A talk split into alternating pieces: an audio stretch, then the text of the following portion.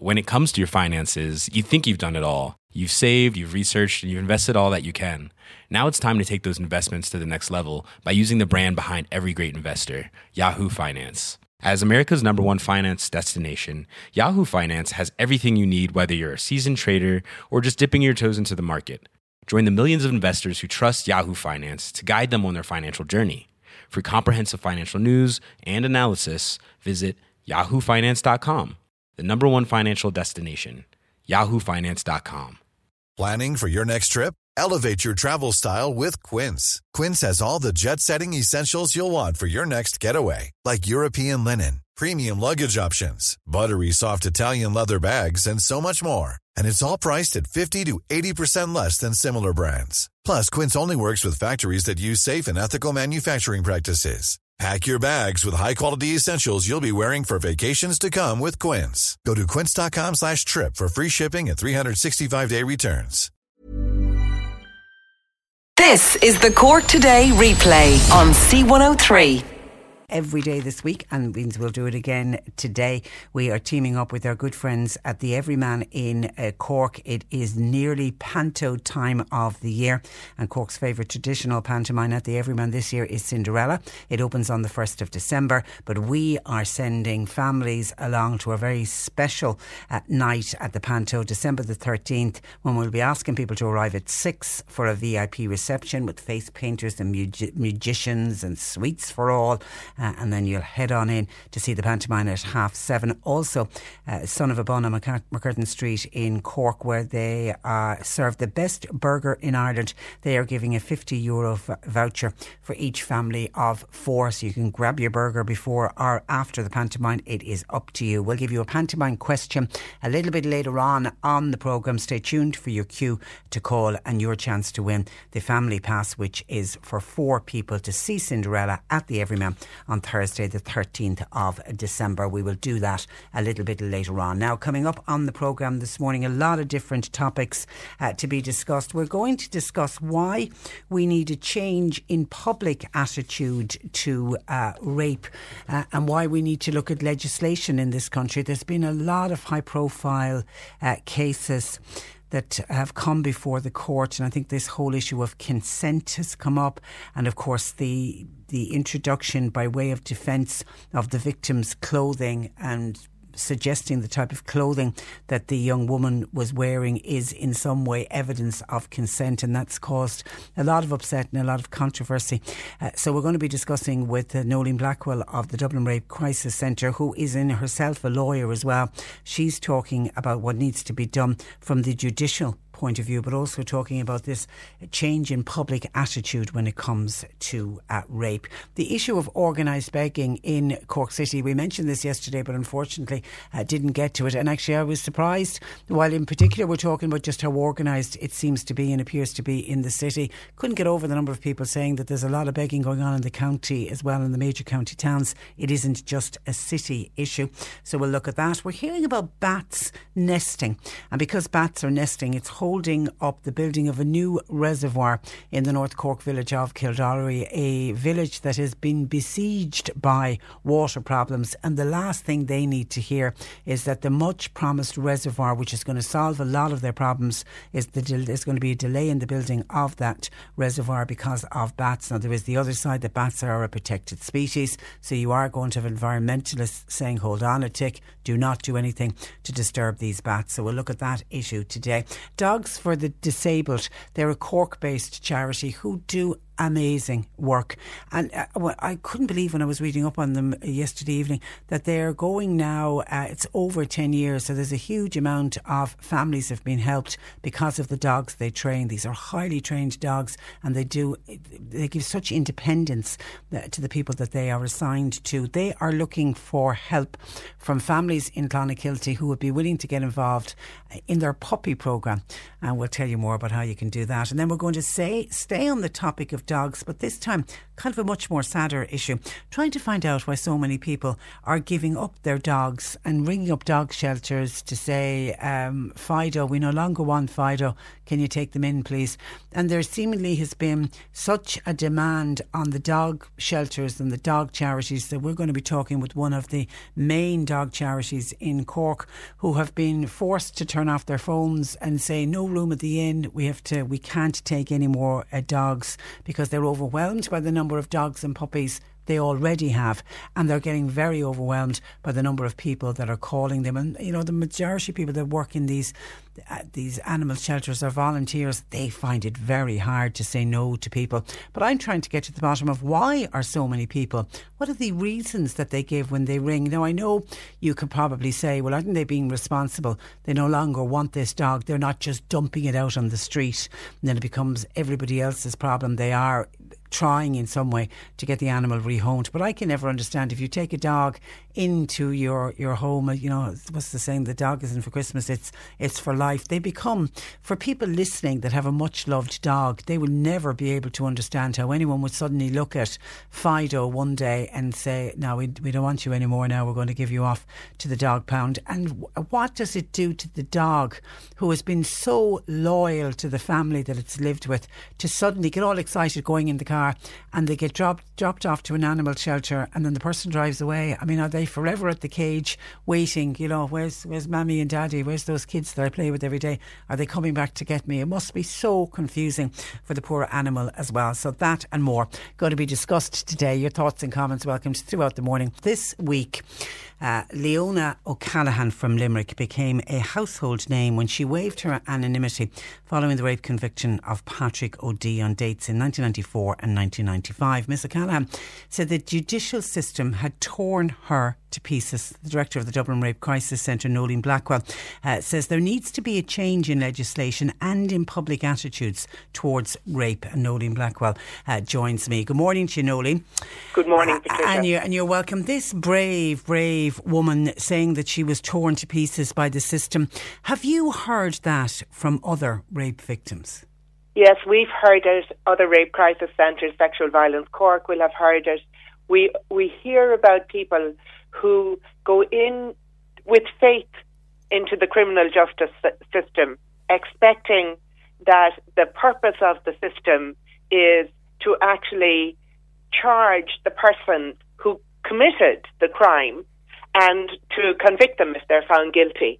And what they feel happens is that they're the person who goes in and goes on trial.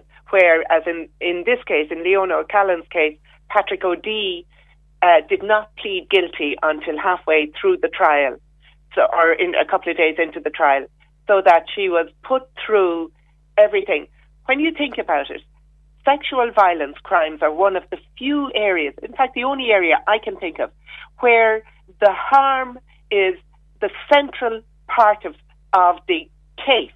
The case requires the victim to go over again and again what happened to her or indeed to him and to repeat it in the in, in a way that is understandable to police, to the director of public prosecutions, to the, the lawyers in court, to jurors, all of the time going over and over the harm that was done to them. No wonder people have have a horror of that already. And then add to that the fear that people have going in. Our system is not a one which is sympathetic towards the victim. It is one where it where in fact the victim is only a bit player. She's not the most important person in the court. The important people in the court are the state doing the prosecution, the accused, who must, of course, be entitled to make their full defence, and the victim is not really considered within the system. It's starting to happen, Patricia,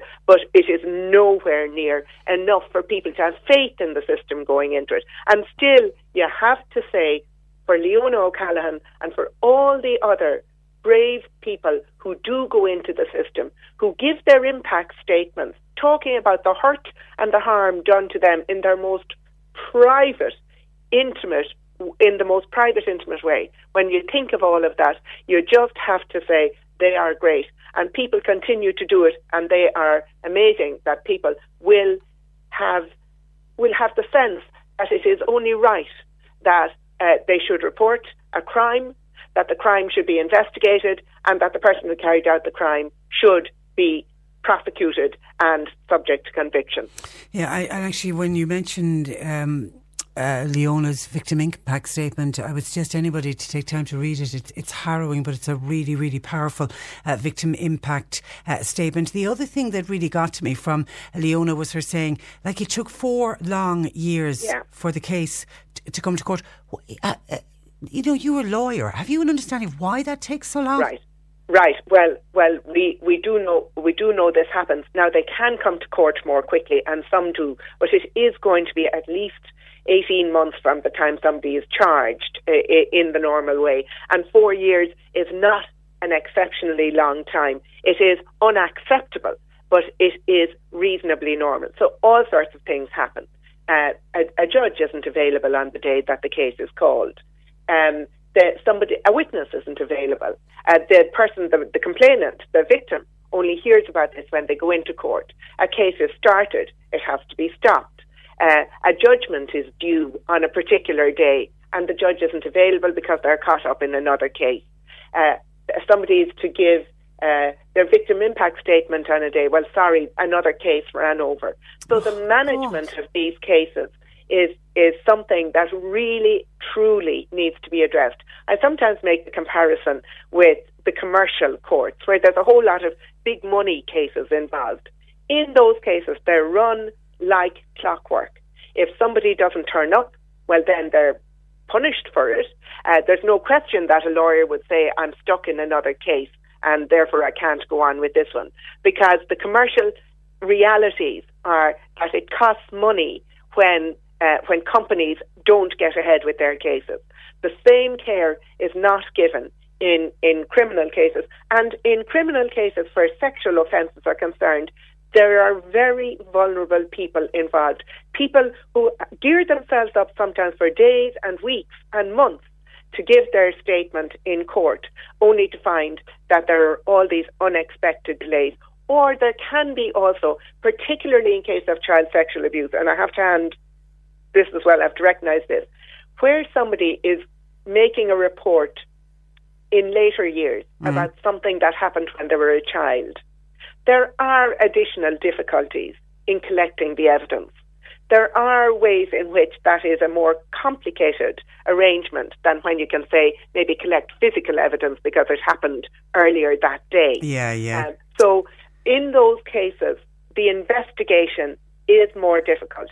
But one of the problems we have is that not all um, the whole country is not, we're not set up for that. Our police investigation system is not set up for the kind of specialist child sex abuse investigation that needs to happen. Every single division of the Gardaí is supposed to have a protective services unit, a place simply dedicated to domestic violence, sexual violence, and those kind of intimate cases. Only four of the state's 28 divisions have them right now. That's and shocking. Yeah, and six more are promised by the end of this year. But there will still, if, if that happens, and I now know it's nearly the end of November and they haven't actually been put in place, but maybe they will be. Will they be properly staffed, even the 10 that are there? And there will be a further 18. So, investigation of child sexual abuse of its nature is difficult and can be slower, but it is not helped by the fact that we don't have adequate resources to do it either. And Noel, the case that we had here in, in Cork that I know made national and international headlines of the young woman's underwear uh, yeah. being used as, as a line of, of defence, that has to stop, surely. Well, that, in some ways, what I find interesting about that, Patricia, is the way that the uh, examiner picked up on that and reported that as news because the truth is, far too often in our court system, and indeed in our broader society, but specifically in our court system, there is a sense in which the way people dress is considered to be relevant to whether they were raped or not. Um, uh, like uh, uh, uh, another reporter said, I heard her say yesterday, nobody ever says that man clearly went out in a t-shirt determined to rape somebody. You don't Yeah, hear that. yeah, but you certainly, at, at every level, from the time a person goes to the Gardaí, unless the Garda is properly trained, right through the system, right through the justice system, there is a question. Maybe she did drink too much and, and brought it on herself. Maybe she should have been more vocal and brought it on herself when she wasn't. Maybe the way she was dressed did was provocative and led to the rape. So those are things that go right through our justice system and even experienced lawyers who know that the only person responsible for rape is the rapist and that rape happens when there is sex without consent. That's the only way that rape happens. Even they, in in their heads, we all carry with us biases and understandings. And I don't know how persuasive that uh, that argument was by the counsel. And I recognise that there was a case in which a man was acquitted of rape, but in the case, it is it was really interesting for us to to have it reported. What we know happens regularly Yeah. that the, the dress a girl is wearing is very often brought into the argument to try and make a case that the way she was dressed meant she was It's more consent.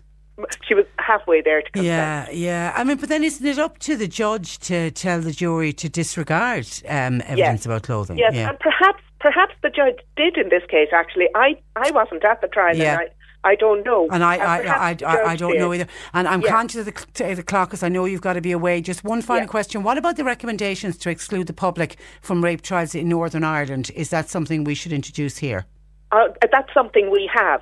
Northern Ireland would be following us. We don't allow the public into rape trials down south. And uh, and that's something that Northern Ireland will probably come into line with as well, with us, or it should. But they, they operate uh, the, the system in the rest of the United Kingdom, which is the public are allowed in. Oh, of That course, hasn't um, that's why case. that's why we Yeah. had all the information from from the Belfast one. Yes, of course. Yes. All right, Noeline, we'll let you go. I appreciate you taking time out to talk to us. Thank So you, thank you. Uh, good morning to you. That is uh, Noeline Blackwell, who is uh, the director of the Dublin Rape Crisis Centre. 1850 333 103. Lines open. Cork today. With Bredhaven Nursing Home Mallow. It's family run, so your loved one will feel at home. See bredhaven.ie. C103. Follow C103 on Facebook. Join us today and stay up to date with everything happening across Cork. Simply search Facebook for C103. And Patton Fermoy has been onto the comment line to say calls. Uh, he's getting calls this morning, and so it looks like they're in the Fermoy area, uh, claiming to be from his broadband provider, saying that his broadband was compromised. And you know the usual. This is the one where he's been asked to press one, and of course he knows by pressing one he'll end up on a premium line, which will cost him a fortune. Heard enough about these scams to know it was a scam and he hung up immediately but just wants to pass it on to anybody else listening in the Fermoy area. They seem to be blitzing that area. That's the way they seem to do it. They'll go by, they'll take one particular area who'll get a volume of calls uh, into it and then they'll move on to another area. But that's not to say that you couldn't get a call anywhere across the city or county. So be uh, warned, please. Never engage with any of those uh, people. Now, yesterday on the programme, we were discussing, it was in the middle of our discussion about home helps and uh, how we needed more home helps and people, the bed blockers, which is one of those awful words that's used, delayed discharges, elderly people who are in acute beds, beds in hospitals. They don't need to be there. They either need to be at home with a little bit of support or they need to be in a step down facility or a nursing home. And for the ones that need to be at home with a little bit of support, they can't go home without the support. And that's the need for home care packages and home helps. And we had a variety of people contact us yesterday. Some people who work as home helps, giving out about the HSE, saying the HSE are giving out hours. Some actually were almost saying that it looked like the HSE were instead giving all of the home help hours to the private suppliers. It, it would it sounded like what some people were saying was almost like the HSE are trying to get rid of employing their own home helps and that they'll just directly go down the route of all of the home help being provided into the future will be by private uh, companies. That's what some people are insinuating. I'm not saying that that's what the HSE are doing at the moment, but in the middle of all of that, a person who works at a home help said that they have an addition an added problem in the Clonakilty area in that there are not enough respite beds in Clonakilty Hospital, and that many of the respite beds that were always at Clonakilty Hospital are gone because of the step down beds that are being used. This is where very successfully, I have to say, Clonakilty Hospital is being used as a step down facility for, I think, in the main, I think it's for uh, CUH, people that no longer need to be in an acute bed in CUH, but they still need hospital care. They've been offered beds in Clonakilty Hospital, you know, and it's people from the West Cork area working really, really successfully. But at the time when we announced that those beds were happening, and I remember Jim Daly was one of the ones pushing for it, and I thought it was a terrific idea to use the smaller hospitals in that way. I remember clearly asking him, Will this affect respite beds? And he said, Absolutely not. These beds are new beds, they're not in any way going to affect uh, respite beds. So I was surprised when I heard from this home help yesterday that there's a problem with respite beds and there's not as many respite beds in Clon Hospital because of these step down beds. And this person said they know what they're talking about because they are giving home help to a patient who was waiting three months for an emergency respite bed. And if you're uh, you, you t- if you're an emergency for a respite bed, you take it you're at the top of the respite list, and to be waiting three months, it looks like there's something wrong there. So we put a call through to uh, Minister Jim Daly to see what was going on with Clon Hospital, seeing as he was the one we had been contacted in contact with, and the one that we'd spoken to about these uh, step down beds. And in fairness to uh, Minister Jim Daly, he's been back to us to say with regards to the respite beds at Clonakilty Hospital, the old Block 1 ward at the hospital is currently being renovated and upgraded to accommodate the 14 transitional, that's what they're called, transitional care beds at the hospital. These works are due to be completed in the next coming weeks. During this renovation work, it has been necessary to reduce the amount of respite beds at the hospital for a number of weeks, as the ward is obviously closed temporarily. Previously, the 14 transitional care beds were allocated throughout the various different wards at the 20 122 bed hospital. I very much welcome and support the decision by the hospital management to locate all the transitional care patients coming from CUH to Clonakilty for their recovery period of anything from a couple of days to weeks in the, the one reconfigured and renovated ward. I very much regret any inconvenience to families seeking respite, but assure them that the full complement of 120 beds will be open and utilised in a number of weeks as soon as the builders and the decorators are off site. It's worth noting that these 14 transitional care beds have the potential to free up 14 acute beds at CUH every day of the year. The initiative is very successful thanks to the buy in from the staff and GPs in the area and is being uh, replicated this winter across a number of other community hospitals throughout uh, the country. So it's good to hear that others are, are taking the lead from Clonakilty Hospital because it's, it's a terrific idea because there are people in an acute bed who still need a bit of care but are not sick enough to be in an acute bed, and then we know there are people waiting to get into the acute bed in the likes of CUH. So the actual plan is good. It's just it's just unfortunate that while they're renovating and doing up the ward. And I do think the hospital management are right. If you've got 14 transitional care beds, people coming to stay in Clonakilty Hospital for a short period of time, anything from a few days to a few weeks, it's right to keep them all together. Um, and their needs will be different as well to the patients, the long term patients that are in the hospital and their needs obviously were very different to the people who were being in respite beds. So it is right to keep them together. So it's just a pity that that renovation work is going on. But while it's going on, the unfortunate and the downside to it is there are a lack of respite uh, beds, which is gut wrenching for families who, in many cases, uh, just count down the weeks and months to uh, getting a bit of respite for the patient that they're caring for because respite is a double whammy. For the person who gets the respite, it's great. It's a change of scene and all of that, and it can be a bit of a break from you know the normal daily routine that they have at home. But for the carers at home is the real plus. It gives them the chance to kind of breathe, maybe get a good night's sleep, maybe look after themselves a little bit, and just get them to recharge their batteries so that their loved one can come back home after the period of respite, and then they can all start again. Great big happy family, and they kick off again down the road, and they keep going for another while until again they need another break from respite. And you know, many families really do count down and look forward to that bit of respite. So it is disappointing. I'm always disappointed whenever I hear that there's a problem with people not accessing uh, respite. So the good news is that that work is going to be completed in the coming weeks. So we take it in plenty of time for Christmas, and the respite will be back up and running in Clonakilty uh, Hospital.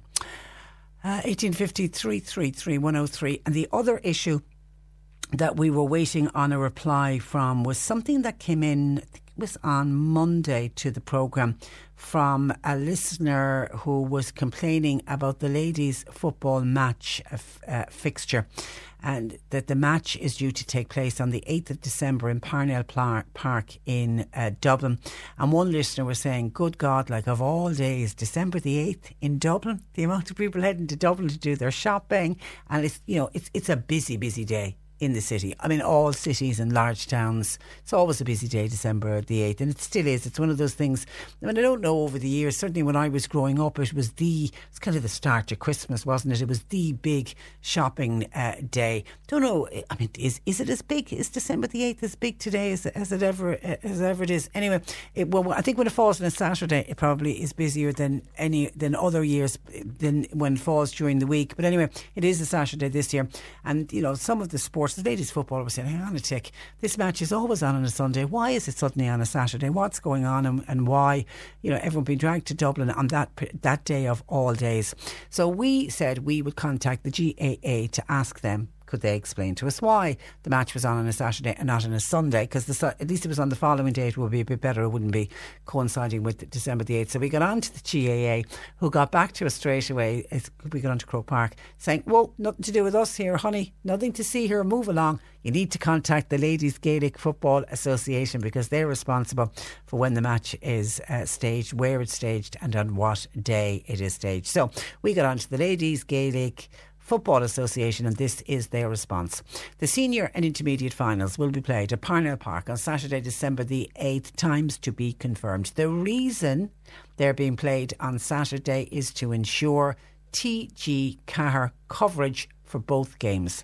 Last year, just the senior final was on linear TV, but this time both games are going to be screened and both games are going to be screened live to accommodate TG4's scheduling we're staging our senior and intermediate finals on the Saturday, but the junior final still goes ahead on the Sunday, but the senior and intermediate one on the Saturday. And that certainly is good news that it's going to be televised, that it's going to go out uh, live on TG4. So that certainly is a little bit of uh, good news, okay? Because some people were getting suspicious saying, oh, is there, is there a men's match on, on the. Some people were sarcastically suggesting that there might have been a men's match on, on the Sunday. And was that the reason that the ladies' ones were put back to the Saturday? But it isn't. It's to do with showing the game live, and that will accommodate a lot of people who won't be able to get to Dublin and will be able to watch the match live. And I'm just being given in uh, breaking news, staying on the topic of sport, uh, just really comes as a surprise. Martin O'Neill and Roy Keane have resigned from their roles with the Republic of Ireland. The Republic of Ireland have been having a bad, bad run, and, and some people were calling for their heads on a plate. Certainly calling for Martin O'Neill's head on a plate. But both Martin O'Neill and Roy Keane have uh, officially announced that they are resigning from their roles. I don't know if it's with immediate effect, we'll, and then we will have more on this certainly in the news at uh, 11 o'clock. But your thoughts on that? Martin O'Neill, Roy Keane resigning from their roles at the Republic of Ireland. Is it something you welcome? 1850 333 103. Lines are open. Text or WhatsApp 0862 103 103. Cork today. With Bredhaven Nursing Home Mallow. It's family run, so your loved one will feel at home home. See bredhaven.ie. C103. Hi, this is Nick Richards. It's that time of year again. And guess who's joining me on the afternoon show? Ho, ho, ho! I'm really looking forward to chatting to you all on C103. Santa Claus is here to take your calls as we count down to the big day, and he could be talking to you. Go to c103.ie and fill out the special entry form for your chance to get a phone call from the big man himself. Get ready for Santa's Christmas calls. I could be talking to your little ones with Nick Richards, only on C103. This is the Cork Today replay on C103. And uh, we're going to pick up on that uh, breaking news story, which has come in of uh, Martin O'Neill and Roy Keane uh, resigning from their roles with the Republic of Ireland. Uh, Trevor Welsh, sports broadcaster and commentator with Virgin Media Sports, uh, joins me with his reaction. good morning to you, Trevor. Morning, Trish. Does it come as any surprise to you? No, I have to say it, it doesn't come as, as, a, as a big surprise. I mean, um, the Republic of Ireland and the style of play uh, of recent recent times has been heavily criticised, Trish. I mean, besides the results, the performances have been too poor and they haven't improved. I mean, one win in 10 matches speaks for itself. You know as well, Trish, that it's a results game. That's what you're judged on managers. And, uh, you know, the results have been very poor. And no goals in the last four outings. Yeah, that's true. And, uh, no goals in the last four. And, uh, you know, besides that, you know, one shot on target. Um, I think in, in three matches, one shot on target in, in, in three full matches, you know, it's, it's just not good enough. I mean, I know we haven't the biggest pick in the world, and we've uh, been hit with some um, no injuries to key men, and we, we can't afford that as, as a nation. Um, we don't have the biggest pick in Europe, obviously, but you know, it's just the style of play, and um, I think that the fans you know, were, were, frustrated by that. You saw in recent matches as well, a lot of empty seats. They've either, they're just not playing a style of football that you want to turn up on a cold night at Aviva and watch, you know, a game of football. But, um, you know, it's, um, I think the main problem all along was maybe the financial payout for Roy and for Martin was, what was it, up to 3 million or something. And that was yeah. the main stumbling block, block all along. But, you know, as we mentioned, you know, it's, it's, it was hard to see them continue, continuing with no real improvement in the team. And do you blame both or one more than the other? Well, it's it's it's a team, I suppose. There's a there's a number of coaches in there, Steve Walford as well, um, and it just wasn't happening happening for them. I mean, it happens in football for so often at club level, as you know. You know, there comes a time when it's not happening between the group of players and the manager, and it's nothing personal. I think it's time to move on. Then, you know, I mean, uh, the fans have been heavily criticising the team. Pundits, former players have been crit- critical of Martin O'Neill's style of play, and you know, and um, you know things he wasn't getting right as a manager. And um, you know, I'd, I suppose that, to be fair to him and Roy, we did qualify for the Euros in 2016, and we were very very close to qualifying for the World Cup in the summer. You know, but it's just since the Denmark hammering um, when we were well beaten off the park just hasn't improved, and then it's gone downhill since then. And I think that's the, the, the main problem. And um, you know, I'm not surprised that it, it's happened because he always comes across uh, Martin O'Neill as as a likable guy. I mean, I, I, people like him. Yeah, I like him as well. I'll be honest, I interviewed him a number of times. Uh, even when he was with Celtic, I interviewed him in Champions League stuff, and he always had time for me, time for everybody, really. Um, you know, but um, you could see that uh, it was getting to him when he had that uh, kind of spat with RT as well, you know, and he, he, he wouldn't wouldn't take criticism easily, and he had a problem with, with the panel. But um, you know, um, he, he is. He, I, I always get on with him. He's a nice guy. He was in Cork recently for the Festival of Football, and I think he came across well. And he was genuinely optimistic about, you know, the commitment of the players was spot on, and that they will improve. But things didn't improve. That they've actually got worse. So, you know, I think um, I think a lot of people wouldn't be surprised that uh, you know they've come to an end. Yeah, and it's five years, isn't it? He's been He's been in charge for five yeah. years. Yeah.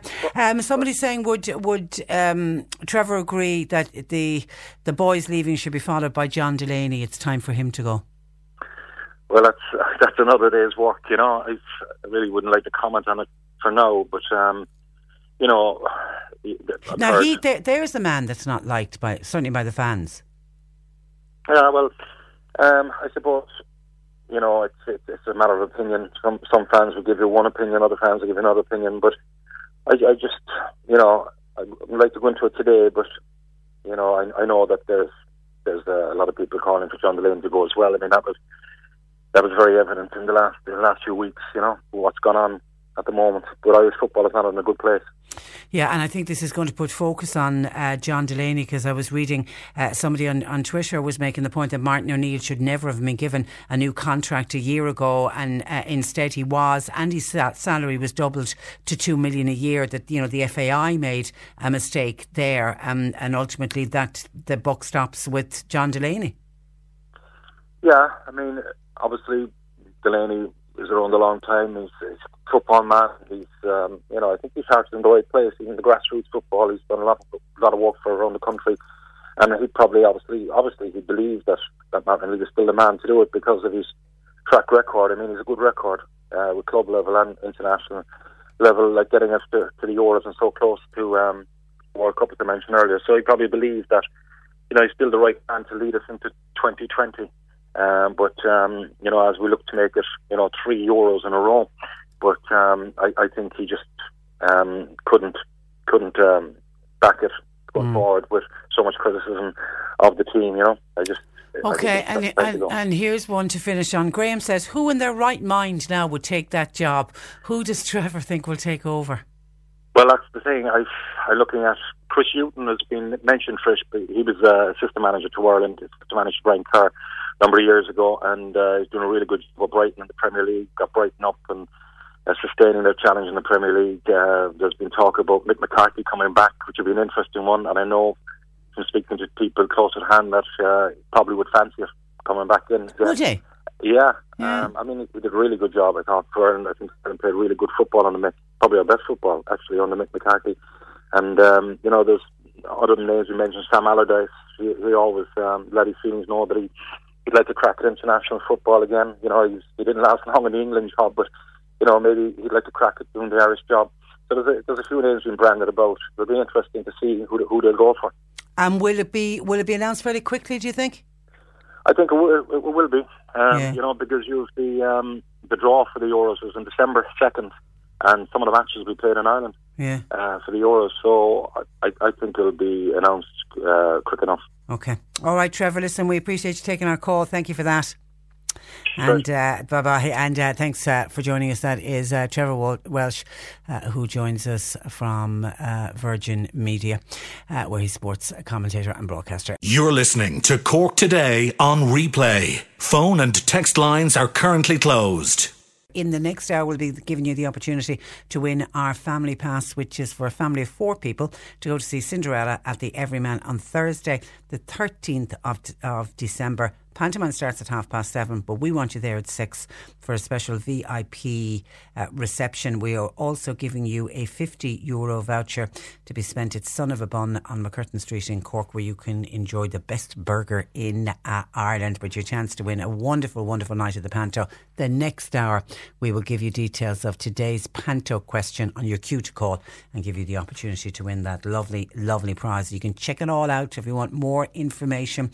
Go to www www.everymancork.com. We're going to be talking about water later on in this hour, and in particular, talking about what's going on in Kildorrery with the news that we're hearing today that the reservoir, the new the building of the reservoir, which I have to say I thought was already underway, but uh, there's a stall put on it because the old reservoir has some bats nesting there and they are a protected species. So we're going to find out what's going on there. But Irish Water and Cork County Council have been in contact to say that due to essential maintenance, customers in high areas which are served from Freemount Reservoir may experience water disruptions uh, today. That's another area that seems to be getting a bit of a hammering when it comes to uh, water. People who are being served but from the Freemount Reservoir.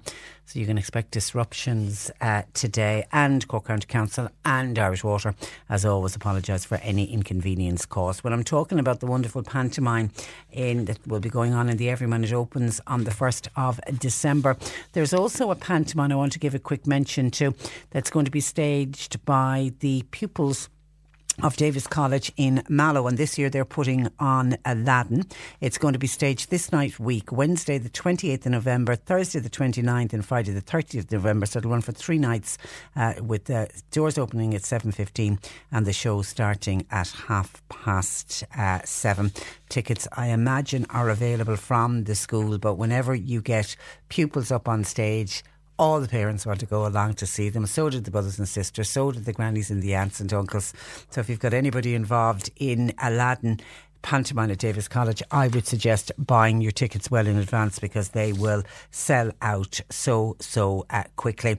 And the Donkey Sanctuary in Liscarroll have been in contact to say their popular annual Christmas craft and food fair is going to be held next Sunday. 25th of November from 12 noon until 4 in the afternoon. It'll be held at uh, Hannigan's Farm in Liscarroll, not at the open farm. So it's at Hannigan's Farm in Liscarroll next Sunday. You can browse um, through about 30 stalls, artisan gifts, delicacies, pick up stocking fillers while soaking up the wonderful atmosphere at Hannigan's Farm. And the Donkey Sanctuary products will be on sale. They do always, they do fantastic Christmas cards and they do beautiful calendars as well. And they'll be available for purchase. And then there's going to be activities for the kids and your opportunity to meet and groom some of their most gentle donkeys. They are the most beautiful, beautiful creatures. And if you've ever been out to the Donkey Sanctuary, you'll know what a special, special place uh, it is. So anything that we can do to help promote their work and obviously through fundraisers like that, that's how they keep the great work going throughout the year where they care for those such gentle, gentle animals. So next Sunday, mark that in your your diary. Why not head out to Hannigan's Farm in Liscarroll for the Donkey Sanctuary's craft uh, fair. And Dunmanway Historical Society have been in contact with me to say they're launching their second wedding pictorial journal with over 180 wedding photographs. It's going to be launched this Friday, 8 o'clock in Atkins Hall in Dunmanway. All are welcome and the journals will be available for sale on the night. That's from the Dunmanway Historical Association.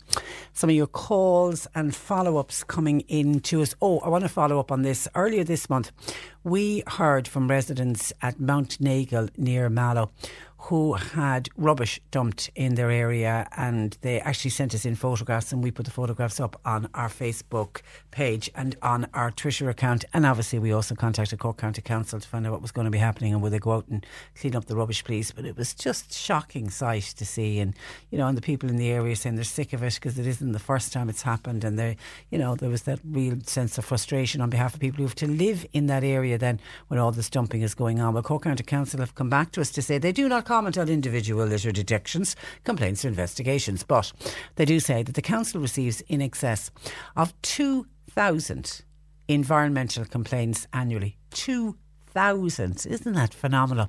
The council take every opportunity to inspect and gather evidence which identifies per person or persons littering, and where possible, action is taken under the Waste Management and the Litter Pollution Acts. To report littering or illegal dumping, you can contact the council's anti litter unit. They are open 95 Monday to Friday at 021 428 5417. Or alternatively, you can call it's a 24 hour national environmental complaint line because often you'll be out on a Saturday and Sunday going for a nice leisurely walk and you might be walking through wonderful parks or a wooded area and you'll come across dumping. If you do, please put the complaint in because, as you know, most people, somebody else has probably made the call. If everybody takes that attitude, nobody will make the call. And often what can happen is if they get a lot of calls about one particular area where there's a lot of dumping going on, they'll move fairly swiftly uh, to clean it up. So the National Environmental Complaints line is 1850 365 121. 1850 365 121. It's kind of one of those phone numbers we should all just have in our phone, ready to go, that if you do come across uh, littering. But I, I was kind of blown away by the 2,000 environmental complaints. Um, a lot of littering going on. It's, are we ever going to see an end to there's a dumping and fly tipping. And I know whenever we open the phone lines on dumping, we will inevitably get calls in from people saying that's the council's fault when the council were collecting everybody's bins and when you didn't have to pay to get your rubbish collected and you left out your bins once a week and the council's bin man came, we didn't have the problem that we had with littering. And when the whole thing of the council getting out of bin collection and selling it on to a private uh, company and letting a private company take over it, I don't know how many times we hit people saying, wait and see what kind of littering is going to happen in this country, not just here in Cork, nationwide, when people have to start paying to have their bins collected because you will always have people who will do everything possible to get out of paying for something. And if they think they can get out of paying uh, one less bill, and if they think they can do that by dumping their litter, they unfortunately will. They're not everybody. Majority people are civic minded, but not everybody uh, is. But you know, we always encourage people if you are out walking, and what's the plogging is not the new one out. Uh, it's the word plastic and jogging put together, and it's it's it's an activity. They're they're putting it forward now as a great activity for keeping fit. You do your bit of jogging, but you pick up plastic at the same time, so it's plogging. And by stopping and bending down, you know, you're getting your squats in at the same time. And it's an activity. I think it was in Scandinavian countries was where it started first. And do you remember we spoke about it a couple of weeks ago because it's got into the Collins the Collins English Dictionary as a new word. So do a bit of plogging. You can do it when you're walking as well. If you're out walking and you come across some rubbish, if you can have, if you can pick it up and bring it home with you, it would be great. I know we certainly had a campaign going during the summer where we were asking everyone who was going to our beautiful beaches if everybody brought home three pieces of plastic. It would be uh, terrific. And if everyone just does their little bit, um, while we're trying to get through to people and stop them dumping. I don't know if we ever will, but just on the plastics issue, which is a big bugbear of mine, and the single use plastic, and we're drowning in plastic, and we need to do something about it. Thank you to Connor in Macroom. To say, Patricia, have you heard the piece on the news regarding the sperm whale that was washed up in Indonesia and died in its stomach? It had 115 plastic cups, it had 25 plastic bottles, it had two flip flops, it had ripped tarpaulins, it had four Oh, other different types of plastic bottles. It had 30 k no sorry 3 kgs of rope and it had 6 kgs of plastic waste. Shocking stuff. That that'll tell you what SHIT uh, there is in the sea. Uh, a lovely program. Um, this is Connor in, in Macroom. It's and it's our it's our marine life that is really uh, suffering. I mean, on that six kgs of plastic waste, the breakdown of it was it was over a thousand other pieces of plastic when they went through all what Connor talks about the different plastic cups, the plastic bottles, the plastic bags, the the flip flops, the nylon sack, the different types of rope and then they found a thousand other pieces of plastic that they put collectively in together and weighed, and it came out at six kgs. Oh my, sorry, Connor, I've just realised it was 25 plastic bags and four plastic bottles was what was found in this poor sperm whale's uh, stomach. Now, unfortunately, the cause of death is still unknown, and the carcass was to be buried yesterday without an autopsy, and that was because of the uh, decayed condition. But you can assume, while all of it mightn't have directly killed the whale, it had to, in some way, have attributed to this majestic be- majestic beast uh, had to, in some way, have attributed to his death. He, it couldn't have been good to have had that amount of plastic inside in this uh, animal's uh, stomach. And there was another, it's not the first, because there was a pilot whale that died in Thailand earlier in the year. And when they did an autopsy on the pilot whale, there was um, 80 pieces of plastic in its stomach. And that Liz Bonnin programme that I've quoted a few times that was on the BBC during the summer called Drowning in Plastics, they were looking at little birds and fish and opening them up and the amount of plastic inside. Even the smallest animals were picking up the plastic that is in our sea. We literally are drowning in plastic. And you wonder, is enough been done? Is enough been done? Uh, and, you know, I've said it many, many times before.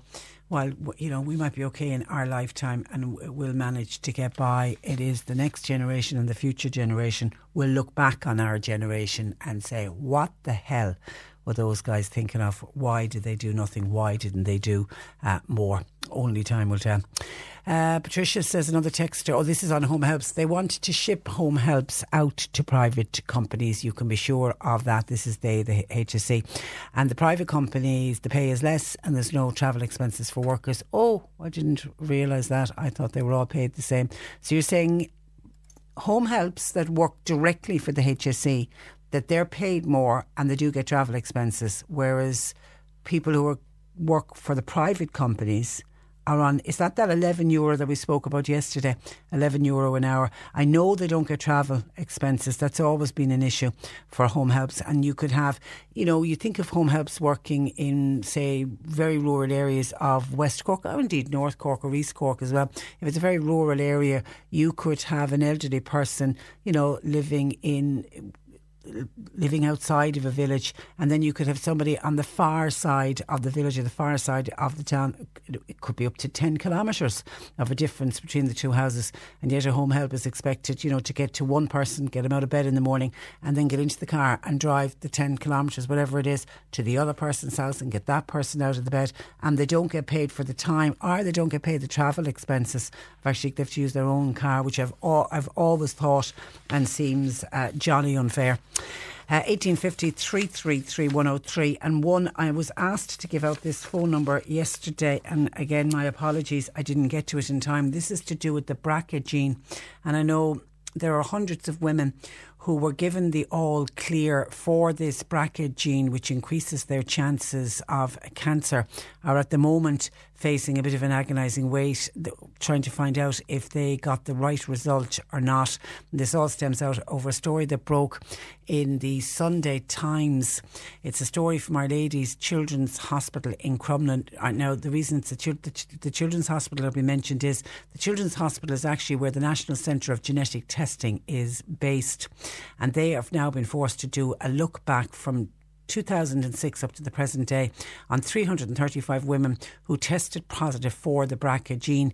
And the investigation then is going to track through those 365 women who they know got a positive result, but they then need to make sure that all of those women were contacted and were told and were given the correct information. And of course, the story that came out on Sunday is a really tragic case of a woman who now we're told is very seriously ill with ovarian cancer. She obviously had a family history of people dying from breast cancer, discovered that the BRCA gene was in her family. So she did the right thing. In 2009, she went along for testing. Uh, and, and, and although the test, which went to a laboratory in the UK, said that this woman does have and carries and, and is does have the BRCA gene, so is at a higher risk of developing breast cancer and ovarian cancer. They sent that information back to Our Lady's Children's Hospital in Crumlin. And somewhere along the line, she was told, No, you don't have the BRCA gene. You are okay. She got the wrong information. She then recently was diagnosed with cancer and obviously then checked back and said, but I was told that I, I, wasn't at a higher risk. And then when they checked, they said, no, your result was positive. And she said, well, I was told uh, it wasn't. And then they realised, whoops, we've got a, a, problem here. Her solicitor said the hospital's description of the blunder as a transaction error. A transaction error is galling. The solicitor said it's not a transaction error or an admin error, it's an error of grave, serious criminal proportions. She said this lady wants to urge other women who have undergone genetic testing at the hospital over the last 10 years to demand a review. And a spokeswoman for the hospital says it is doing a look back now and it's going to prioritise the 335 test results that were given the positive just to make sure that those women were given the correct uh, information. It will see if it was communicated uh, correctly to the women to, to the women and to the women's doctor and the hospital will then will then review cases where a woman got a negative result from the lab. Um, when a BRCA test result is received back to the centre from the lab, it's examined by a doctor. The patient's chart is reviewed and it's sent to her referring clinician. Now, a helpline has been set up it came into operation yesterday.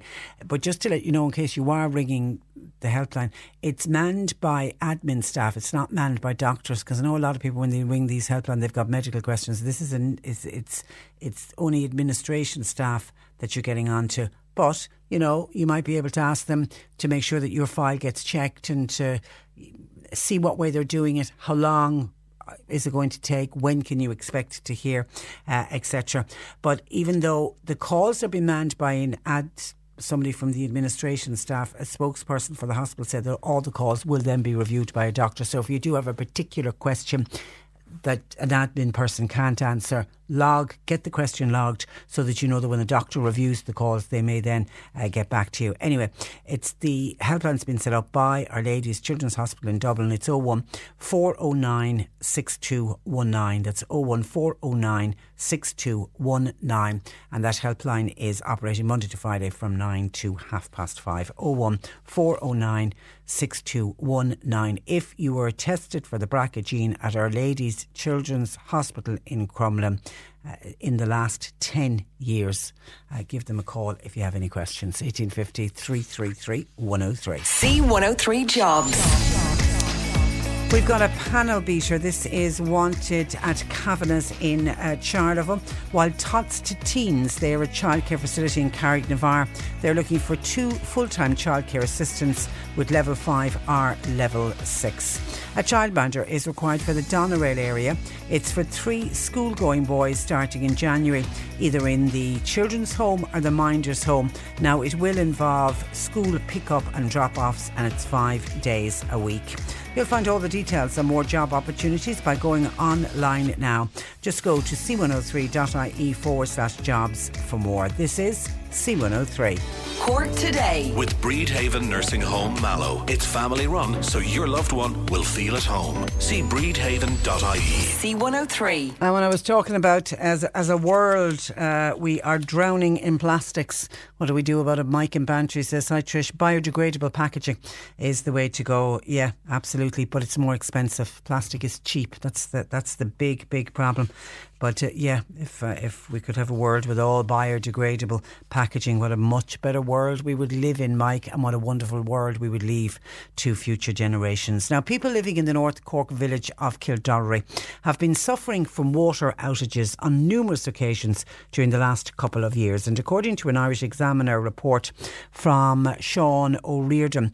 The plans to build the much needed new reservoir have been delayed because of a colony of bats. Fianna Fáil councillor Frank O'Flynn uh, joins me. Good morning to you, Frank. Hey, it's Danny Pellegrino from Everything Iconic. Ready to upgrade your style game without blowing your budget? Check out Quince. They've got all the good stuff shirts and polos, activewear, and fine leather goods, all at 50 to 80% less than other high end brands. And the best part? They're all about safe, ethical, and responsible manufacturing. Get that luxury vibe without the luxury price tag. Hit up quince.com slash upgrade for free shipping and 365 day returns on your next order. That's quince.com slash upgrade. When it comes to your finances, you think you've done it all. You've saved, you've researched, and you've invested all that you can.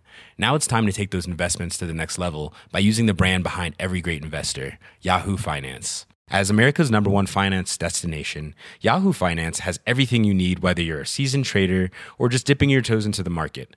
Join the millions of investors who trust Yahoo Finance to guide them on their financial journey. For comprehensive financial news and analysis, visit yahoofinance.com, the number one financial destination, yahoofinance.com. Thank you. Good morning, Patricia. Good morning, listeners. Now, the people of Kildorrery have been very patient. Uh, How long did they wait for approval for the funding needed to conduct the work that was Patricia, needed? this is going back to a meeting we had in Kildorrery in October 2013. 2013, and we're up to 2018 And I have a letter from Tom Barry sent to me on the 13th of March 2014 that funding was in place. So it is go- it's going on for quite a long time. Now, in fairness, So you would have thought at that time that by now, by Christmas of 2018, you would have thought it would have been a distant memory and all the work would have been completed. Oh, without a doubt. And people of Kildorrery, the businesses, the farmers, and the householders have they suffered. And uh, now, quite a lot of work has been done. I would 1.9 kilometres of uh, problematic pipes have been replaced. That cost 235,000. That replaced it in, in Rock Mills in the village, uh, also from Scap to Kildorrery, and also from Scap Cross over to Meadstown. And that was very, very helpful. Now that was a big problem because there was aging water mains and they were constantly breaking. But listeners and Patricia, what we need in Kildorrery is this. We need to put in place a secure, quality, reliable water supply for the future, for the farming community, for the business people, and above all, for the housing community in Kildorrery. And this will go on for far too long. And I asked at the meeting because about a year ago, this time last year, we got funding. Uh, we were told it was in place. That's a good thing for the new proposed water tower. We got planning in January. I asked for an update today. What was taking so long? And one of the things was site investigation procurement is underway. I said, in this day and age, wouldn't you have that done before we get planning? In other words, was it, the right place to, to, put the tower? How long would it take that? Was it costly? Had we the funding to do it? But then we are told at the end of it, and fair juice to Kevin Morey, he said, Frank, because of the bet situation, they can only demolish the water tower that exists between the months of September and February. Again, it puts it back. The earliest they said will be the end of 2019 and possibly going to 2020. So again, we are back at stage one again. It's taking far too long to solve the, the, the problem with the water supply. Because you need, in this day and age, and water is the most important product you, you need, a quality water guaranteed into the future. Okay, I'm a bit confused here because, uh, and, and you've confirmed it uh, as well, they're saying that you can only demolish the old, the works can only be carried out to demolish the old reservoir in order to make way for the new one. And they can only do it in the off breeding season, yeah. which is from September to February. September this, to February. This is, we, we are right in the middle of September to February. Yeah. We're in November. Why can't they get in there and do it now? Well, I passed yesterday. I designed, and I, I rang um, some local people here in Kildorrery who are very concerned about it. One person who's very, very near it, who's very much involved, Patrick O'Brien, is chairman of the, of, of, of, in relation to, on behalf of the residents. He said, Frank, the first thing I said, we have a problem, I said, Pat, with, with bets. He said, is there water in these bets? That was the first thing. He said he never heard anything about bets. This complete, anyone I'm talking to Kildorrery in the last 24 hours, Patricia, and listeners, they never heard that there was actually a problem with bets maybe Kildorrery is going to be probably uh, one of the high points now for visitation because of this newfound bet problem that we have in Kildorrery. But if there are bats roosting there and and and they don't breed between September to February, we have now we're uh, we're on the what are we the twenty something of uh, the twenty first of November. So we've a, a, couple of weeks left in November. We've December and January and into February. Get in there and do the work now before they come back. Patricia, the very same two great minds think alike. The very same question I asked: What was taking so long? And first of all, I cannot understand why there's site investigations now, because all this work should be done before they made a decision to put the new water there. All this was part of the planning. So they should move in now and they have ample time between, as you said, between now and and uh, and February, where, because when when February comes, the bats come back and they start breeding, and then you won't be able to move no, in there. We all know bats are protected. They're yeah. protected under, under the Wildlife Act of '76. They're also protected under the EU Habitat Directive, and uh, and and that's why uh, Councillor Timmy Collin, who by the way we put a call through, but uh, he we haven't been able to get through to him, saying we should shoot all the bats and get rid of them. Timmy, you can't be doing that because no, they are protected. One thing, we, one thing we didn't check had he, had he gone, and the second thing we didn't check had he go, a license for the gun. but the, the, main thing is that people in Kildorrery never realised they had bets. Maybe okay, there's a newfound interest now in bets in Kildorrery. Maybe there could be major tourism. We don't know even what kind of species of bets. So the first thing any one of us in the chamber, and I'm raising this now, Patricia and listeners, since October 2013, and I have numerous motions down there because I'm going to see this to the end on behalf of the people, the business people, the farming community, and the householders in Kildorrery and I'm going to see to the very end. It's the first time ever there was a mention of the word bat at any meeting in relation to any question that we raise this. So we've no idea of knowing how many bats are there. None whatsoever, no report. Or if there, because because there are there are a number of different species of bats. Some are lesser down the pecking orders than others. It could be a very rare bat. It could be. Uh, it could put Kildorrery back in the map again. we could have our own Batman well, uh, in Kildorrery. Uh, I'm going to see it that in relation to the Kildorrery that we are talking about a secure quality, reliable water supply. Yeah, we shouldn't laugh because it's, it's, it's ridiculous. And the farming community of Kildorrery, that's the most. We deliver this for the people of Kildorrery. Okay, but let's go back to basics. The money is there. It, this is not a funding issue. No, and the money is there and, and it is ring fenced for us. So we just need to push for the work to be conducted exactly. now. And that was the reason my motion last Monday, and I'm going to. I've been on to Kevin Morey since that we get this in place as soon as possible. And the time frame to uh, going back to 2020 is taking far too long. Yeah. And you know the dry summer we this year. Numerous, uh, I, I know a local bar. He had a 21st birthday party in no water on, on ah. a Saturday night. Because the big problem with Kildorrery is we have a very, very short, uh, you could say, um, retention time for the supply. In other words, if anything happens whatsoever, the pumps are out, there's no water. So you need a reliable quality um, backup system for if anything happens to the pumps, because uh, lightning, ESB, pump could burn out. So we, we need an adequate backup supply. Yeah, okay. So we need a they need, they need to get in there. They need to get in there and get, and get this work done. So we're going to t- uh, see through. I'm not going to let it go. and I'm going to any time we have a meeting in the Northern Committee in relation to water, in relation to we're going to see that this is put in place for the people of Kildorrery. Okay, and get back to us if you get any information on the bats. Thanks for that, um, uh, Fra- Frank. Really good news, Patricia. Go on. That was in the, the Mallow Road entrance into Fermoy. Yeah. You know, and I've been on show a couple of times about this. We had a problem there with the footpath that was closed off for the best part of three years. The good news is now the contractor is in place since the last last Monday, three weeks. We expected the work should be completed by Christmas. It's the the, uh, the main road, you could say, from Rosslare to Killarney. It was giving great, with no use of it, closed off completely to lo- local people of Fermoy and pedestrians. As everyone knows, Fermoy is a very strong tourist in the Blackwater Valley. Busy spot. I'm delighted. I want to thank Aidan Weir and Brendan O'Gorman, our local engineer, because the first we had a lot of trouble there too, Patricia. The first contractor who got the position to do it, he decided to pull out because he, he he was from Galway. He had another position. Now the present contractor is there, and the work is progressing. So it's great news for the people Good. of Fermoy. Fabulous news. Thank you for that, Thanks, Frank. Patricia. Thanks uh, for joining us on bats.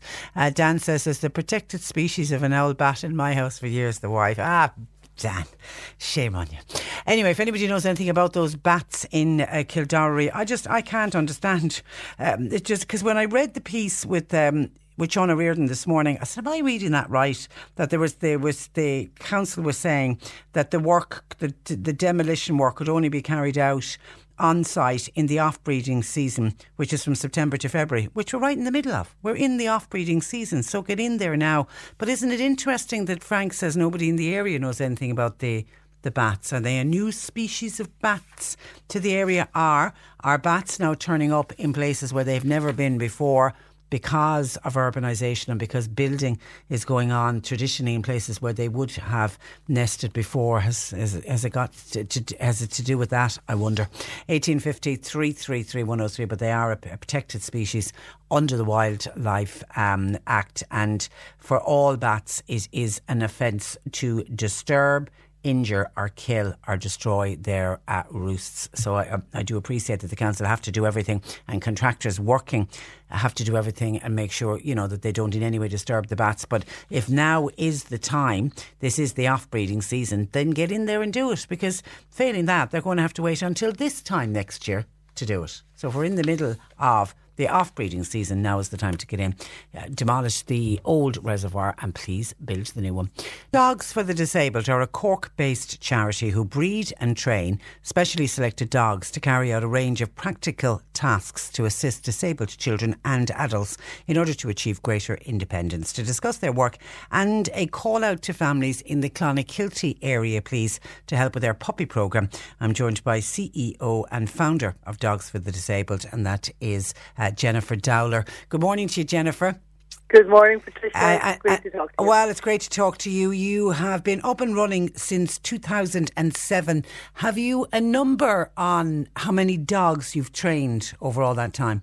I think we've put out about 220 dogs so far, so a lot, really. A lot. Uh, Out and we, we've had a bumper year of breeding puppies this year as well, so there's a lot of, a lot of new, new recruits going through our programme. Outline how your dogs help the children and the adults that they go to. So basically, um, we set up in 2007 to fill a need that wasn't being provided for in Ireland. So our dogs are trained to work with people with physical disabilities, so uh, children and adults, wheelchair users, or children with difficulties walking, where the dogs are trained to open doors, turn on off light switches, send for help, pick up easy drop, um, set off emergency services, call for help, or help children with difficulties walking to walk. So the dogs are trained to do a wide variety of tasks that will mitigate some of these disabilities, help to give them greater independence. What breed of dog do you do you use, Jennifer? Okay, so we primarily use Labradors, Golden Retrievers, and crosses of both. We have all our own breeding stock, and we currently have a poodles as well, super poodles, because we have a number of heart kids that have tracheostomies and can't have the hair going into the trachees. So, but it's mainly Labradors and Retrievers.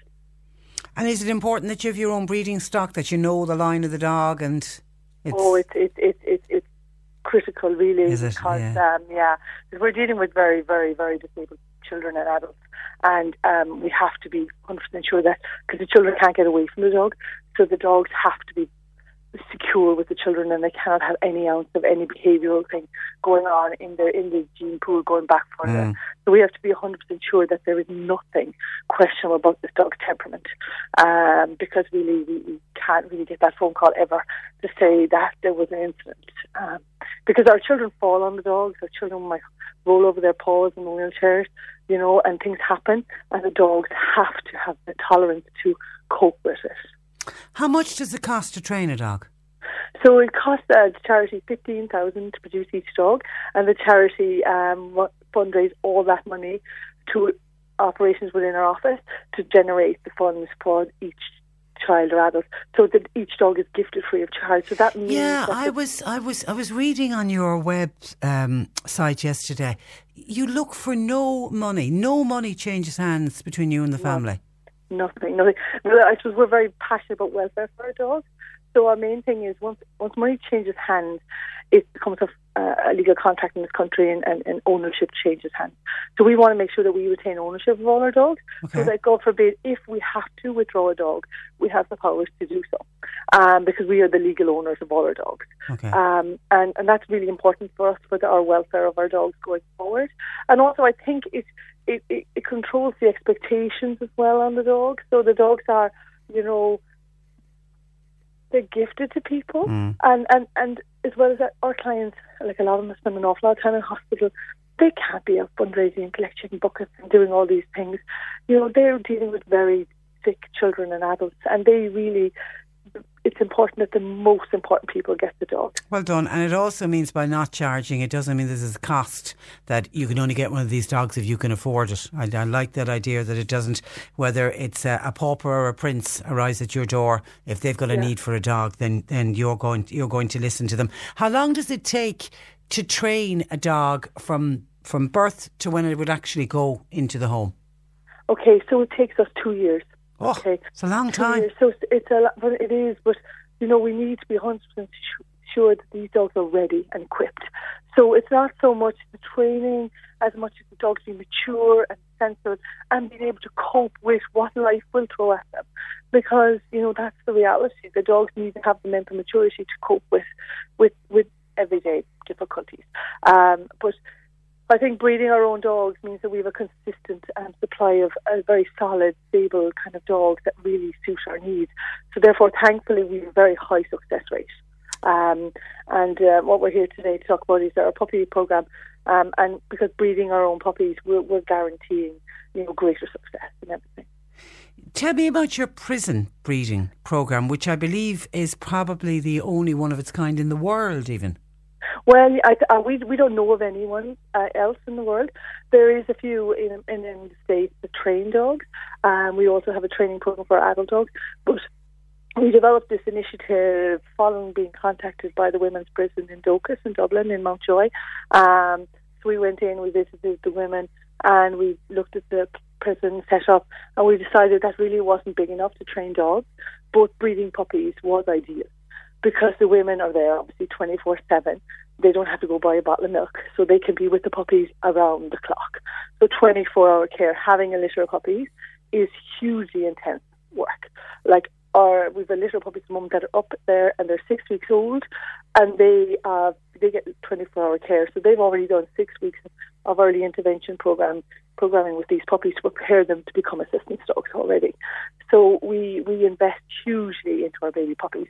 But if we didn't have the volunteers in, in, in the women's prison to help us, we wouldn't have the financial means to be able to give the puppies the real good start that they really deserve and need. That's a great scheme, and I, and I imagine hugely beneficial for the women. Yeah, yeah, Yeah. like it it it is hugely beneficial. Like the women. Um, it was quite a scary place when I first went in there. Yeah. Uh, Having never been in prison before. I've never been in no, not not not in a secure prison before, and I was uh, I found it quite daunting, and I was a bit apprehensive and everything, and um, because really a lot of the women that I met, I said, oh, if I saw them, I'd probably cross the road, um, but having met them and and how compassionate they are to our dogs and our puppies, like it's it, it's given me a totally different view on everything, and the reality is all these people that are in prison will eventually get out, and if they get out as better people then it's better for everybody in Yeah, society. well done, And well done. yeah, yeah, and it's not for us to judge them. They've already been judged in, in a court of law, so it's up to us to see the good in people. Really. Listen, there, but for the grace of God, go any of us. You never know, or Yeah, any, or yeah. any one of ours. Now, Yeah. so the you, you're looking for families in Clonakilty. Ex- ex- explain the commitment and, and what families would need to do. Okay, so we're looking for families in Clonakilty because we're after a um, locating a very good trainer in Clonakilty. And what we want to do, we want to put our baby puppies that are going to be coming out of, of the Dóchas Centre in the next week or two um, into families um, for for about six weeks, okay? Um, w- and we want them living in the Clonakilty area so that the trainer in the area can support these puppies intensively for the six weeks that they're with their families. So what we're looking for is normal families, really. They don't have to have any dog knowledge. They have to have time. And they have to be loving and caring um, because it's like a little baby. It's to be like getting a little baby. These puppies aren't going to walk very far. Um, they'll need to be carried a good bit. They'll have already started toilet training behaviours in prison. So they'll already be responding to basic commands. Um, but other than that, like they won't have big bladders or bowels. They won't be fully toilet trained.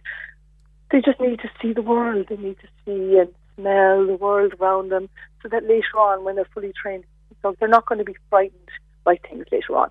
So it's all about early preparation. 0 to 12 weeks is a critical time in a dog's development. So we invest hugely in this period of time. So by having the trainer with the families around her locality, she can give them as much support as they need to get these puppies well equipped. We want confident, cheeky puppies. They're going to walk in the door with their tails held high and, you know, think they're gorgeous and. So, families with children. But families, with ch- any kind of families. Yeah. Not, we just need people to have the time and love, and you know, we're not we're not looking for um, you know, really kind of loving, nature, nurturing kind of families where they're going to just um, do as little or as much as what's required, but Okay. it's only for a short. And does it? Yeah, it, it literally is only six weeks. It's it's fostering Yeah. the puppy really for six weeks. Fostering If they the puppy, yeah. have, if they have another dog, does that matter? Okay, they obviously have to have like you know these are baby puppies. We don't want to put our puppies into families where there might be a dog where it's going to bully the puppies a lot. So they need to make sure that their puppies or their dogs are well behaved Okay. um, and sociable with other dogs. That's the key thing. If they're if they're adult dogs and they're good with other dogs and they're very Then you, balanced, there'll be no problem fine. at all. Yeah, okay. that's no problem. All right. Who should who should people contact, Jennifer? So contact us directly. Um, contact um, Elizabeth um, at dogs, D-O-G-S, for FOR disabled.ie and um, or ring us in the office in 021 431 6627. So, and we'd be delighted to deal with you Okay. and help you guide you through the process. And even if you've just got questions and you just want to find out more about what we do, and just get in touch. Now, we only have one main phone line coming into the charity, so sometimes So it gets people busy. they can't get hold of us. Keep But, trying. um, keep trying. keep we, trying. we we will talk again. It's a wonderful, wonderful uh, charity, much. uh, Jennifer. Good luck with it, and thanks for joining us today on the programme.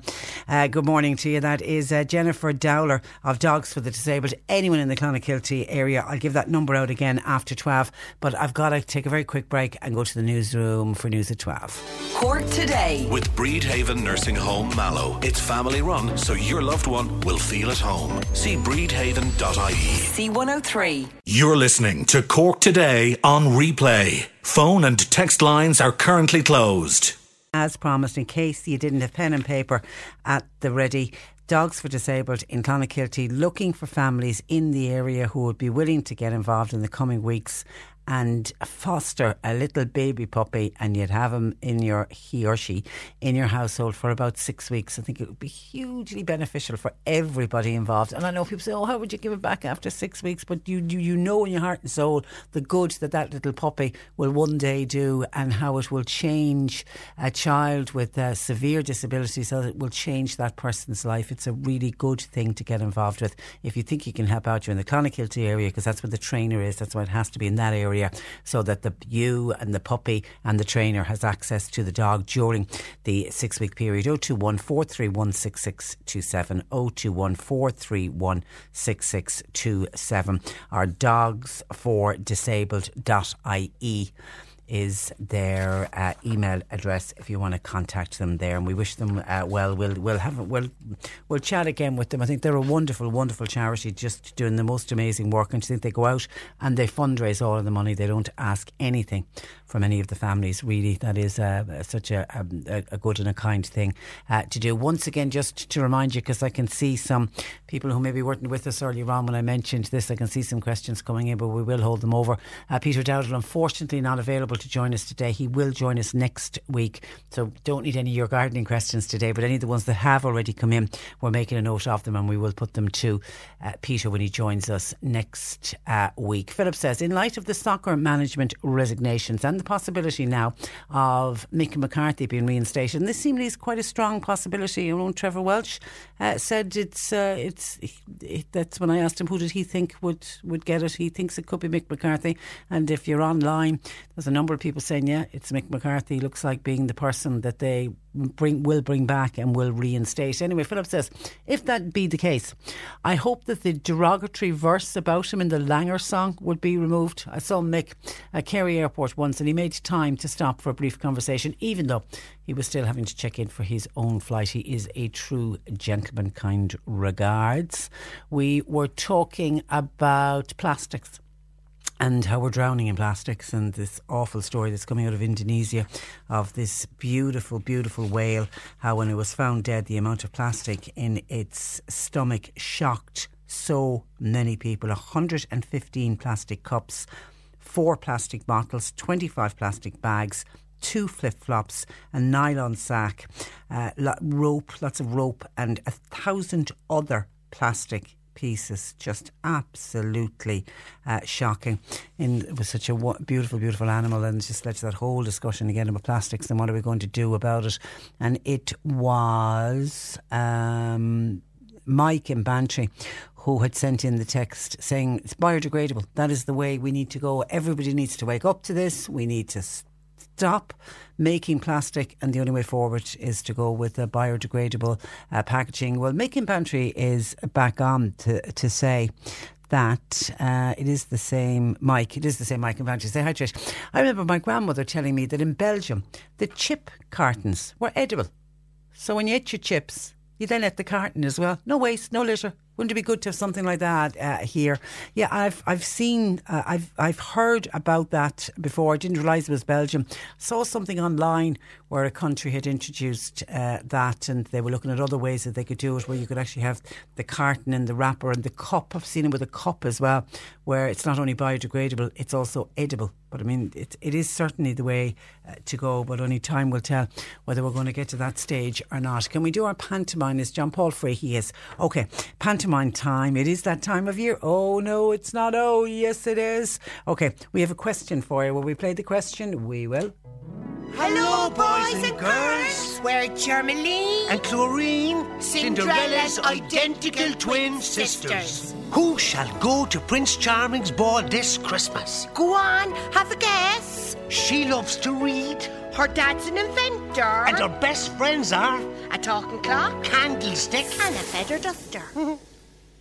Oh, that one I had to think about for a sec, but yeah, I've, I've worked out who they're talking about. Who are Germaline and Chlorine uh, talking about? If you know the answer, you need to get dialing now. Caller 10 with the correct answer to 1850 333 103 will win the family pass, which is for a family of four, to go to see Cinderella at the Everyman Thursday, the 13th of December at half past seven with a VIP reception at uh, six. You're also getting a 50 euro voucher for Son of a Bun on MacCurtain Street in Cork. Will I play it again? I will. Okay.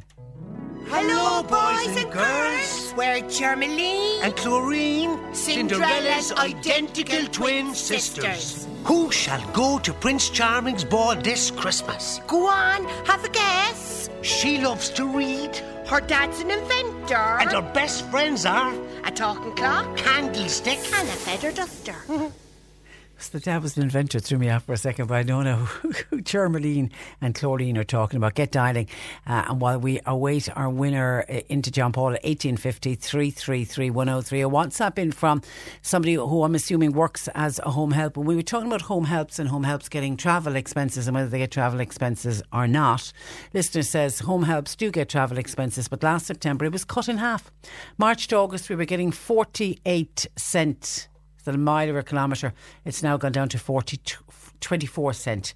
So it has been halved. Now I'm open to correction, but because I, I know we've dealt with this before, but that home helps that get travel expenses are just the ones that are employed directly by the HSE and the private companies who the HSE contract the work out for. They're doing the work for the HSE, but it's a private contractor who gets the home helps. As far as I know, the private companies do not pay uh, travel expenses, and it's one of the reasons why the job of a home help is less attractive to people if they're not getting any kind of travel exp- expenses.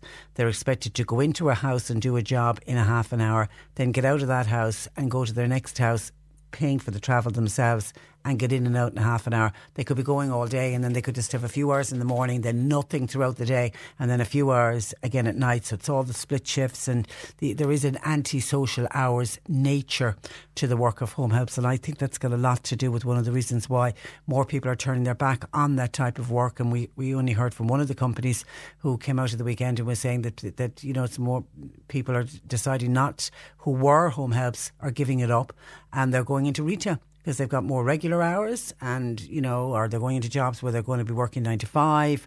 Are they get all their hours together in the morning or all their hours together in the afternoon? But it's just, it's the nature of the work. But if they're not getting travel expenses, it's kind of, it's almost costing them, isn't it, to go to work?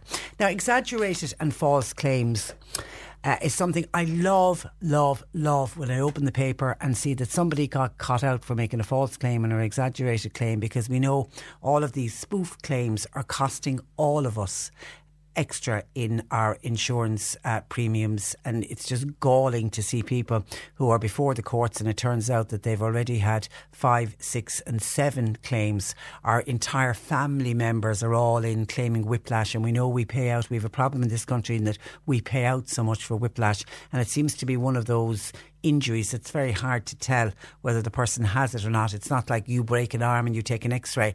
Sorry, judge, there's the x ray. Look, at my arm is broken. It seems to be very hard to work out for sure if somebody is suffering from whiplash or not. And that's not taking away in any way from people who were involved in an accident and were left with excruciating pain because of whiplash. But it does seem to be the one that seems to get exaggerated the most. But there's a great story in the paper of a, a pensioner, 75 year old man who decided, I'm taking this guy on. The, he was involved in a tip, is the but the only thing that you can say it was uh, he was he rear unfortunately the seventy five year old man rear ended a car in front of him, and the guy inside in the car saw somebody taking photographs of the, this was only a little tip jumped out of the car to stop the person taking photographs. And the same guy then gets back into the car. And when the ambulance arrive he insists he's in so much pain that he has to be removed by a spinal board. It was an accident that happened at a roundabout in County Limerick back in 2013 when the driver of the first car slammed on the brakes. This poor 75 year old man was coming up behind. Guy suddenly slammed on the brakes and he, of course, rear ended him, tipped off him from looking at the information that's in the papers today. But the driver of the car looked for personal injuries and wanted 75,000 euro for the injury from just this other man tipping off the back of his car. Now, the pensioner wants to remain anonymous, but he was forced to defend uh, the claim, and it's been going on for the last five years, and it ended up in the High Court last week. The plaintiff did try to settle for damages, but Aviva, which was the pensioners' uh, insurer, refused. And it, it argued that the claim was exaggerated due to the minimal contact made between the two cars. But after five years of toing and froing, guess what? the plaintiff finally withdrew his case. The defendant, the, the elderly man, said he was mostly annoyed about the time wasting involved and also legal fees of at least 40 thousand euro. This poor man's wife is in a nursing home. He's suffering from Alzheimer's. She's suffering from Alzheimer's disease. Like he's got enough going on, and he just said the, the he described the incidents as wholly inconvenient. God help him. He said I knew all along I was in the right. He said I was amazed at how this man managed to turn a fender bender into a two day High Court case. The pensioner says he, he admitted, yes, I did. I tipped the other driver's bumper, but that was because he came to a sudden stop at the roundabout. He said a friend of mine happened to be in the area at the time. Realised what was going on and started to take photographs. That's when the other guy got out of his car and tried to obstruct this pensioner's friend from taking photographs. And yet, when the ambulance arrived, he's back in wailing in pain and they had to get a spinal board out. Now, Aviva, the insurer, la- launched a full investigation and they were satisfied that this was highly unlikely that there was any injuries could have been sustained from what was a tip between two cars. But what's really kind of sad about the case is the 75 year old man said the car was one of the great loves of his life. He said, It was like my toy. I had it for years. Uh, and he said, I now don't drive anymore. He said, I'm. It's not because of the accident, but he said, really, it's just not worth all the hassle. And he has his free travel, so that's where he has to. He uses the bus instead. But it, it kind of saddens me that seven, that seventy-five. It's almost like he's been forced to give up the car. He could have been driving for many, many more years uh, to come. Anyway, the head of fraud with Aviva says they now, as part of their what they're calling zero tolerance strategy, last minute approaches by a plaintiff to settle a claim for small money and legal costs. They said simply it will not be entertained. He said in this incident, the offending motorist was taken to hospital on a spinal board, where minutes earlier he had been walking around without any apparent difficulty. He said incidents like this not only impact on the A&E services, but ultimately they waste the valuable time of the Gardaí and the courts. And that's where there's been talks, uh, isn't there, of going after people that make fraudulent and exaggerated uh, claims. I mean, I think this guy, they should go after this guy certainly for the costs for that the forty thousand euro for that for that seventy five year old man who had to defend it. They should also go after him for the costs of the ambulance being called, being taken out on a spinal board. How long did he spend in A and E? How much time did it cost the the Gardaí? And uh, and if found guilty, he should go to jail for. Or if not go to jail, he certainly should be fined. Something has to stop those kind of claims. And I wonder, you see, he withdrew the case, so we don't know. I wonder if it had gone to court, could we find out? I wonder, would he have had many more, you know, accidents like it? Is he just one of those very unlucky guys that keeps getting rear-ended or keeps getting involved in accidents where there's very little damage done to the car and yet he's claiming 75,000 euro in damages. So well done to that pensioner and to Aviva who decided no we're not going to get caught on this one. We're going to fight it all the way. But it just it galls me slightly just because he withdraws draws the case, he walks away. 1850 333 103. You can stop calling us on our pantomime competition, our pantomime with the Everyman Cork's favourite traditional pantomime. This year it's Cinderella. Here's today's answer. The answer is beauty. For Beauty and the Beast. Thank you to Germaline and Chlorine for ably assisting us this week in our competition for the Everyman. And Michael Coughlin of Newcestown is our winner today. Congratulations to you, Michael. You and your family heading off to see Cinderella at the Everyman on Thursday, the 13th of December, along with that 50 euro voucher for a son of uh, Abon on MacCurtain Street in uh, Cork. We'll do it again tomorrow and again on Friday, because every day this week we have those passes to give away. And once again, our thanks to our good friends at the Everyman. And if you want to check out all about their fabulous pantomime, you can go to their website, everymancork.com. The C103 Cork Diary. With Cork County Council, supporting businesses, supporting communities, serving Cork. Visit corkcoco.ie.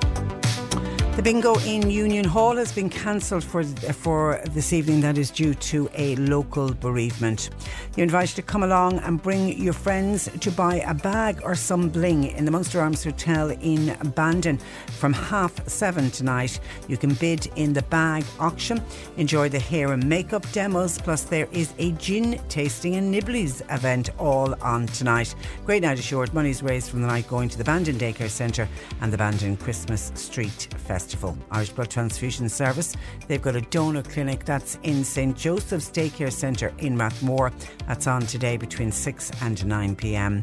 Fermoy Widows Association, they're meeting uh, tonight at 8.15 in the Fermoy Resource Centre. All widows and friends are welcome. Special guest tonight will be Marion Roach, who will be giving a floral demonstration. And the Friends of Marymount, they're hosting a Christmas floral demonstration and Christmas fair with Margaret Ahern of IFA.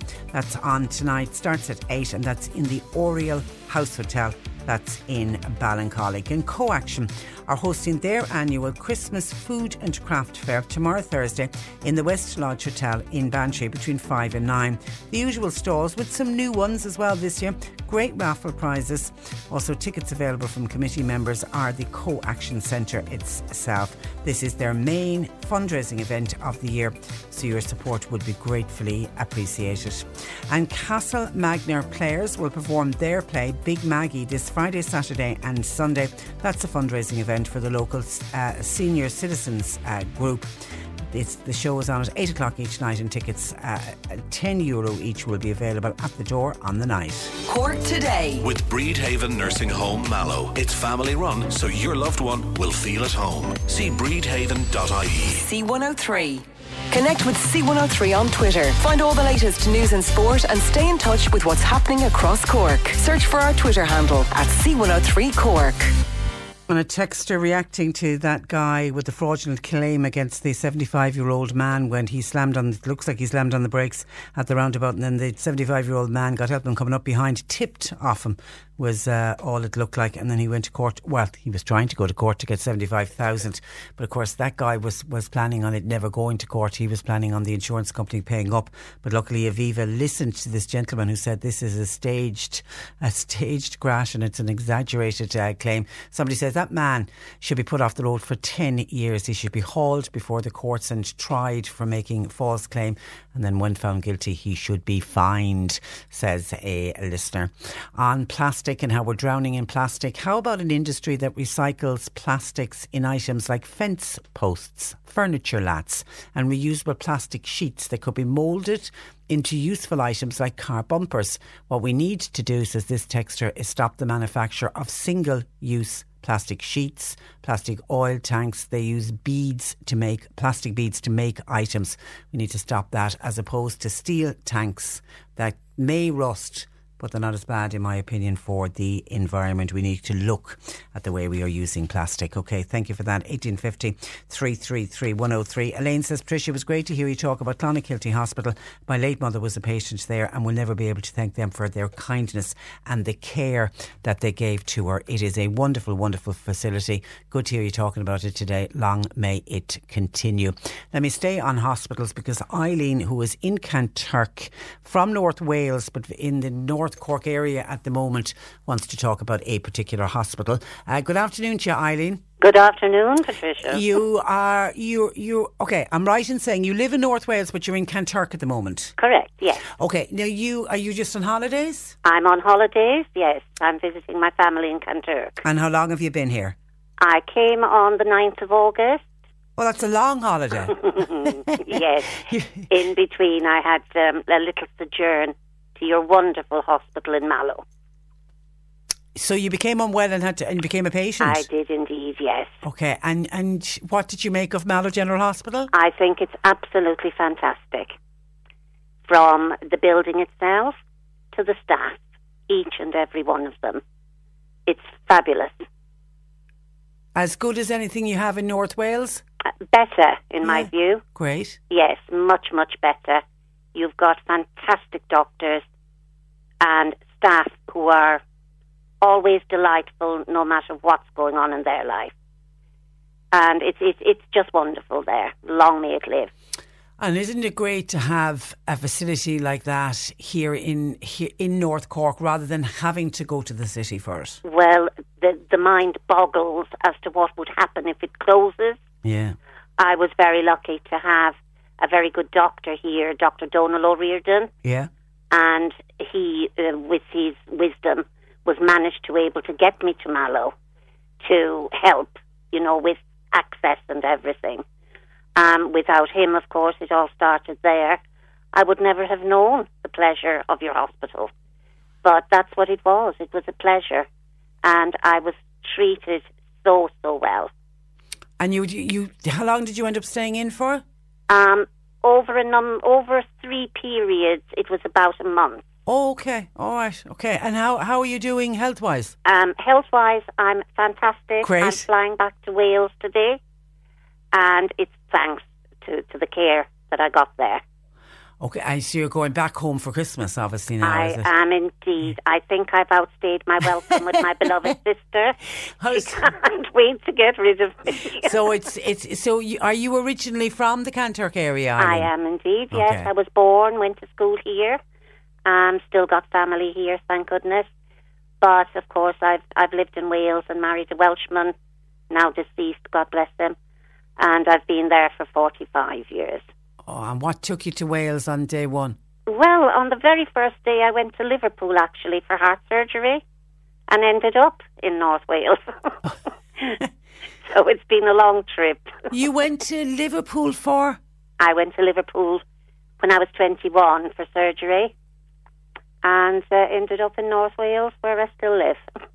And why did you end up in Liverpool for heart surgery? Was it not available here? It was not at that particular time available in Cork, in St Finbarr's.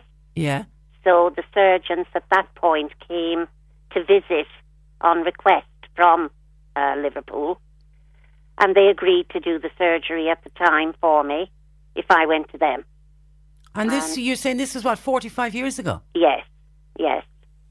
Um, at that particular point, I was young enough um, to have a metal valve fitted, which was um, quite rare in those days. That was the first of the valves. The yeah, first, yeah. It's come on so much since oh since my then. goodness, Yeah. It's marvelous what you've got, what you do in this country. It's brilliant. If you're lucky enough to get into the system to have it done. Yeah. But with Mallow Hospital on the doorstep, you can't go wrong for most things. Okay. And so, but you'll come back to us again, Eileen. You will. I certainly will. I'll be delighted to and go and revisit the people who looked after me. Ah, you're very good. Well, listen, safe trip back to uh, North Wales. Have a lovely Christmas. Well, long may it live for you all. Thank and Thank you very much. Okay, we'll talk again. God bless. We will indeed. God bless. Mind yourself. What a lovely lady that. Um, and speaking highly of uh, Mallow Hospital, and she is right. We do have a fantastic system once we can get in. Uh, that seems to be the problem. Our delays are the waiting lists and the amount of people waiting to get to see a consultant, and then you get to see a consultant and you're told, yes, you need a procedure or you need an operation or whatever it is, and then you're put on another list and you're waiting to get to the top of that list to get called in. And then when you get close to the top of the list and you're near the time to get called, the hospital then are waiting because they haven't got a bed and people are caught in acute beds who shouldn't be in acute beds. They, when they went in initially, they needed that bed, but they don't need it anymore. They now need a step down facility, or they need to go home with a home care package. Even though I did see, and I didn't get to it today, I did see a piece. Here I have it here. I did see a piece on the paper today that the HSE. This is on the step down facilities and home care packages. 550 additional home care packages are to be rolled out. This is over the winter. This is to try to alleviate uh, and relieve the worst weeks of the trolley crisis. This is all part of their winter planning. The series of emergency measures are going to cost around 16 million. They're part of the HSE's winter plan and it will see the triggering of a new suite of supports. Scores of mostly elderly and other hospital patients who are no longer in need of the acute care will be allowed home with support for Christmas. And part of it is this 550 additional home care packages. Now, anybody listening who at the moment has a loved one and, and, and in particular an elderly person who's in hospital is one of these delayed discharges. I'd be making the calls today to say, come on now, where are these 550 additional home care packages that were announced? I think it was Simon Harris himself actually uh, announced them. And the home care packages, there's also going to be additional transitional care beds, and 44 million has been set aside for aids and appliances, which assist older people get home uh, over Christmas. So there's money there. They are spending money, but did we not discuss that earlier in the week when we were talking about the the home care and the home help. It's nothing to do with money. The money is there. They seem to throw money, but it's as to how the money is actually spent. But that should be a little bit of good news for people. The, the, particularly the people on the delayed discharges who are desperately trying to get home and they can't get home because there there hasn't been uh, there they can't put a home care package together. There's additional funding there, additional funding for aids and uh, whatever. Let's see if we can get all the joined up thinking together and get those people back home where they want to be and where they deserve to be.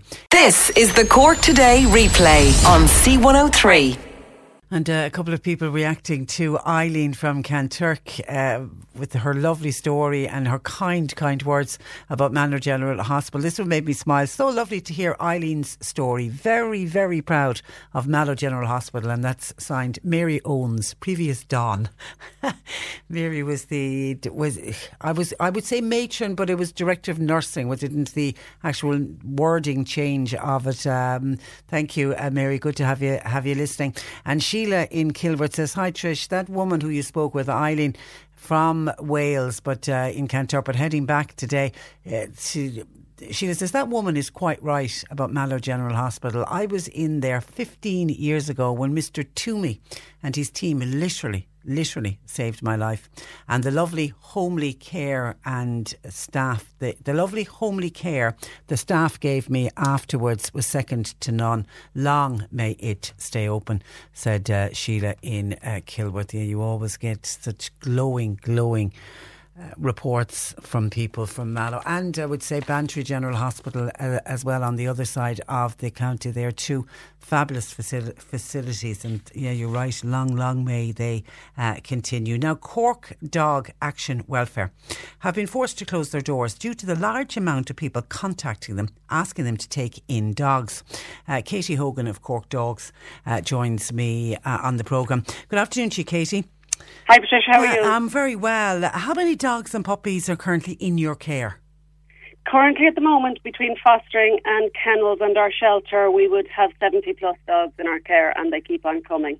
Tricia, so it's gone a bit. That's a huge um, amount. Haywire, yeah, at the moment, a huge amount of dogs the and the, in our care. The biggest problem you're having is you're getting calls on a daily basis. We're getting calls from the same the same areas really, which would be strays and neglect cases, but a huge amount at the moment are coming in from people who are just trying to rehome their dogs for whatever personal reasons. Um, they will need us to be rehoming their dogs, or that they're becoming homeless, so that they need us to take their dogs into foster, and that's kind of where the glut is coming on is, fi- is finding foster homes for these dogs. Now, I can understand somebody, God help them, if they've become homeless and, and they're trying to get their dog looked after. What other reason do people ring up to say, I no longer want my dog? Oh, you name it, Tricia. There's every reason. There's down to the um, a, a lovely recent one was that the dog uh, shed. Um, there are that my boyfriend, stroke husband, stroke wife doesn't like dogs, wants to rehome the dog. A ba- new baby in the house. Um, a new couch has been bought for Christmas. It is the list is endless the list is endless. Um, in most cases, it is not down to the fault of the dog that, that they oh. are coming into us. Yeah. As, as an animal lover and anybody listening who's an animal lover, they'll find that very hard to think that somebody can just decide one day a much mm. loved dog and the loyalty you get from a much loved yeah, dog terrific. can suddenly yeah, become surplus to requirement. It's extremely hard to understand. Um, and, and we struggle with the daily trying to trying to find now in some in some cases the, the reasons are very very legitimate. We have owners going into nursing homes. We have people moving into rental accommodations that, that aren't able to take dogs. Um, there are loads of legitimate reasons why why dogs end up in our care. Um, but there are loads of other reasons that um, we can't explain. And, and it's, it's very hard to understand why people rehome their dogs. And you can't explain to the dog you can't explain to the dogs. The dogs come into us in um, some of them in shock. Some of them need a lot of rehabilitation. Some of them have also had lived lives of misery and neglect up to that point, um, in gardens or in sheds. Um, so there's a lot of work that goes into them from our fosterers and from our volunteers to try and make them able to be homed again. And this decision to say, sorry, no more room at the inn is a very hard decision for a charity like yourselves to do. Yeah, yeah, yeah. It's it's has broken our hearts. We are up against the wall, though. We we we have nowhere for them to go. Our every foster is is full. Um, the adoptions have slowed down, I suppose, naturally before Christmas. People uh, aren't thinking about getting a new dog, and um, a lot of the kennels have shut down, and our shelter is full to the brim. So we actually have nowhere for them to go, um, and no funds to pay for private private kenneling. How can people help you?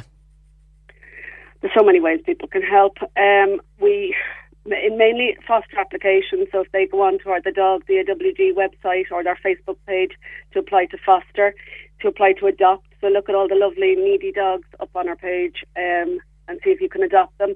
Um, funding, we're always looking for volunteers to shake a box or to send in send in funding to pay for private kenneling for these dogs and to pay for their vet bills. And our vet bills are now um, at about ten to fifteen thousand euro a month.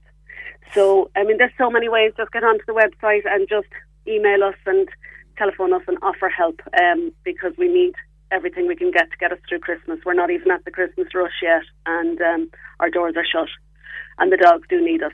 And it's uh, it's that period after Christmas that it's always really tricky, isn't it, for charities like yours?